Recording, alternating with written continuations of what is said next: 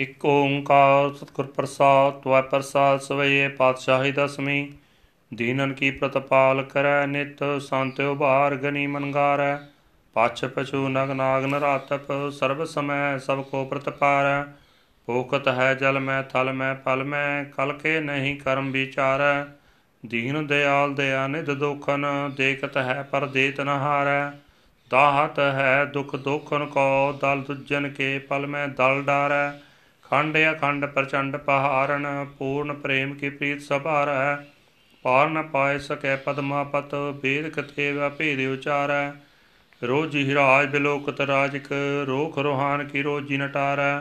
ਕੀਟ ਪਤੰਗ ਕੁਰੰਗ ਪਚੰਗਮ ਭੂਤ ਭਵਿਖ ਭਵਾਨ ਬਨਾਏ ਦੇਵ ਅਦੇਵ ਖਪੇ ਆਮੇਵ, ਨ ਭੇਵ ਲਖਿਓ ਪਰਮ ਸਿਉ ਪਰਮਾਏ ਵੇਦ ਪੁਰਾਣ ਕਤੇਵ ਕੁਰਾਨ, ਹਸੇਵ ਤਕੇ ਕਰ ਹਾਥ ਨ ਆਏ।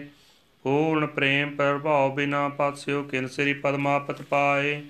ਆਦਿ ਅਨੰਤ ਅਗਾਧ ਅਦਵੈਖ, ਸੋ ਭੂਤ ਭਵਿਖ ਭਵਾਨ ਅਭੈ ਹੈ ਅੰਤ ਬਹੀਨ ਅਨਾਤ ਮੇ ਆਪ, ਅਦਾਗ ਅਦੋਖ ਛਿਦਰਿ ਅਛੈ ਹੈ ਲੋਗਨ ਕੇ ਕਰਤਾ ਹਰਤਾ, ਜਲ ਮੈਂ ਤਲ ਮੈਂ ਭਰਤਾ ਪ੍ਰਭੈ ਹੈ ਦੀਨ ਦਿਆਲ ਦਇਆ ਕਰ ਸ੍ਰੀ ਪਤ, ਸੁੰਦਰ ਸ੍ਰੀ ਪਦਮਾਪਤ ਇਹ ਹੈ। ਕਾਮ ਨ ਕ੍ਰੋਧ ਨ ਲੋਭ ਨ ਮੋਹ ਨ ਰੋਗ ਨ ਸੋਗ ਨ ਭੋਗ ਨ ਪੈ ਹੈ ਦੇਹ ਬਹੀਨ ਸਨੇਹ ਸਬੋ ਤਨ ਨੇਹ ਬਰਕਤ ਅਗੇ ਆਚੈ ਹੈ ਜਾਨ ਕੋ ਦੇ ਤਿਆ ਜਾਨ ਕੋ ਦੇਤ, ਜ਼ਮੀਨ ਕੋ ਦੇ ਜਮਾਨ ਕੋ ਦੈ ਹੈ ਕਾਹੇ ਕੋ ਡੋਲਤ ਹੈ ਤੁਮਰੀ ਸੁਧ, ਸੁੰਦਰ ਸ੍ਰੀ ਪਦਮਾਪਤ ਲੈ ਹੈ ਰੋਗਨ ਤੇ ਅਰ ਸੋਗਨ ਤੇ, ਜਲ ਜੋਗਨ ਤੇ ਬਹੁ ਭਾਂਤ ਬਚਾਵੈ। ਸਤਰ ਅਨੇਕ ਚਲਾਵਤ ਘਾਵ, ਤਉ ਤਨ ਏਕ ਨ ਲਾਗਣ ਪਾਵੈ। ਰਾਖਤ ਹੈ ਆਪਣੋ ਕਰਦੈ ਕਰ, ਪਾਪ ਸਭੂ ਨ ਭੇਟਨ ਪਾਵੈ। ਔਰ ਕੀ ਬਾਤ ਕਹਾ, ਕਹਿ ਤੋ ਸੋ ਸੋ ਪੇਟ ਹੀ ਕੇ ਪਟ ਵਿੱਚ ਬਚਾਵੈ। ਜਛ ਭਚੰਗ ਸੁਦਾਨ ਵਦੇਵ ਆਪੇਵ ਤੁਮੈ ਸਭ ਹੀ ਕਰ ਧਿਆਵੈ। ਭੂਮਿ ਆਕਾਸ ਪਤਾਲ ਰਸਾਤਲ ਜਛ ਭਚੰਗ ਸਭੈ ਸਰਣਿਆਵੈ ਪਾਇ ਸਕੇ ਨਹੀਂ ਪਾਰ ਪ੍ਰਭਾਉ ਕੋ, ਨੇਤ ਹੀ ਨੇਤੈ ਬੇਦ ਬਤਾਵੈ। ਖੋਜ ਥਕੇ ਸਭੀ ਖੁਜੀਆ ਸੁਰ, ਹਾਰ ਪਰੇ ਹਰਿਆਤ ਨ ਆਵੈ। ਨਾਰਦ ਸੇ ਚਤੁਰਾਨਨ ਸੇ ਰਮ ਨਾਰਕ ਸੇ ਸਭੂ ਮਿਲ ਗਾਇਓ। ਬੇਦ ਕਤੇਵ ਨ ਭੇਦ ਲਖਿਓ ਹਰ। ਬੇਦ ਕਤੇਵ ਨ ਭੇਦ ਲਖਿਓ ਸਭ, ਹਾਰ ਪਰੇ ਹਰ ਹਾਤ ਨ ਆਇਓ।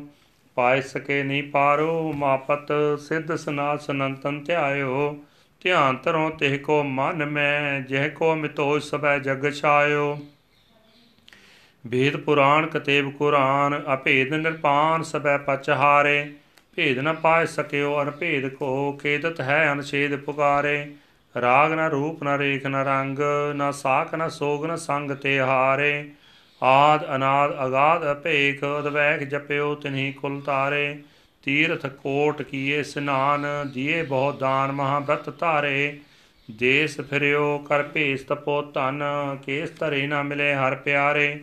ਆਸਨ ਕੋਟ ਕਰੇ ਅਸ਼ਟਾਂਗ, ਧਰੇ ਬਹੁ ਨਿਆਸ ਕਰੇ ਮੁਖ ਕਾਰੇ। ਦੀਨ ਤੇ ਆਲ ਅਕਾਲ ਪਜੇ ਬਿਨ ਅੰਤ ਕੋ, ਅੰਤ ਕੇ ਧਾਮ ਸਿਧਾਰੇ। ਆਸਨ ਕੋਟ ਕਰੇ, ਅਸ਼ਟਾਂਗ ਧਰੇ, ਬਹੁ ਨਿਆਸ ਕਰੇ, ਬਹੁ ਮੁਖ ਕਾਰੇ।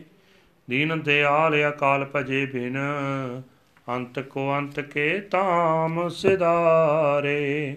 ਵਾਹਿਗੁਰੂ ਜੀ ਕਾ ਖਾਲਸਾ, ਵਾਹਿਗੁਰੂ ਜੀ ਕੀ ਫਤਿਹ।